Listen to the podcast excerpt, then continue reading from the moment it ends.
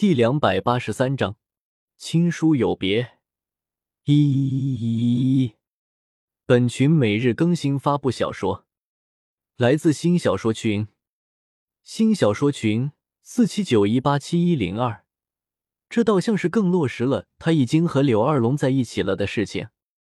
我知道这件事，但是他却可以和柳二龙在一起。此刻场中的众人，除了李胜之外。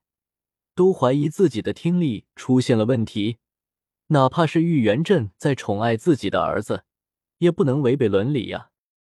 大哥，你罗冕，你先听我讲完。其实我们两个并不是亲兄弟，你是我父亲收养的。玉元镇爆出了一个惊天内幕，只把玉罗冕雷了个外焦里嫩。感情他自己才是血统不纯的那一个，这不对啊！我的武魂也是蓝电霸王龙啊！你是我堂叔的儿子。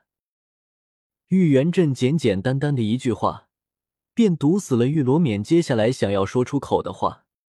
在玉元镇的讲述中，他也渐渐了解到了一切。怪不得当初知道玉小刚和柳二龙的事情之后，玉元镇那么不在意呢。原来是因为这个。其实此时场中最开心的莫过于玉小刚了。虽然他已经接受了柳二龙，但是心里却始终堵着一块石头。现在确实被他父亲给挪开了，这下他终于可以堂堂正正的娶柳二龙了，再也不用担心有人说闲话了。玉罗冕沉默了一会儿，他也终于选择了放手。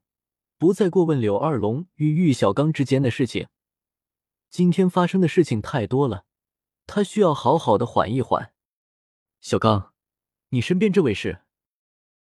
玉元镇老早便注意到了李胜，他已经看出来了，是李胜救了玉罗冕他们，但是他也太年轻了吧？父亲，这是我的弟子李胜。听玉元镇问起李胜。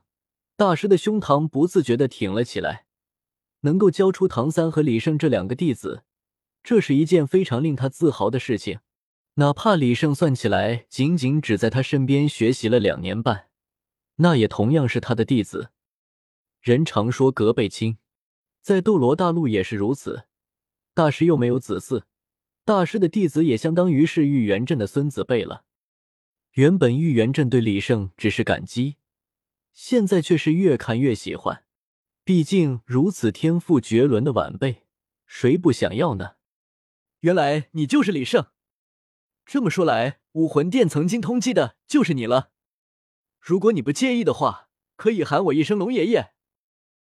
龙爷爷，您现在的身体还有伤，我看我们还是先找个地方安顿下来，然后我来帮你们治伤吧。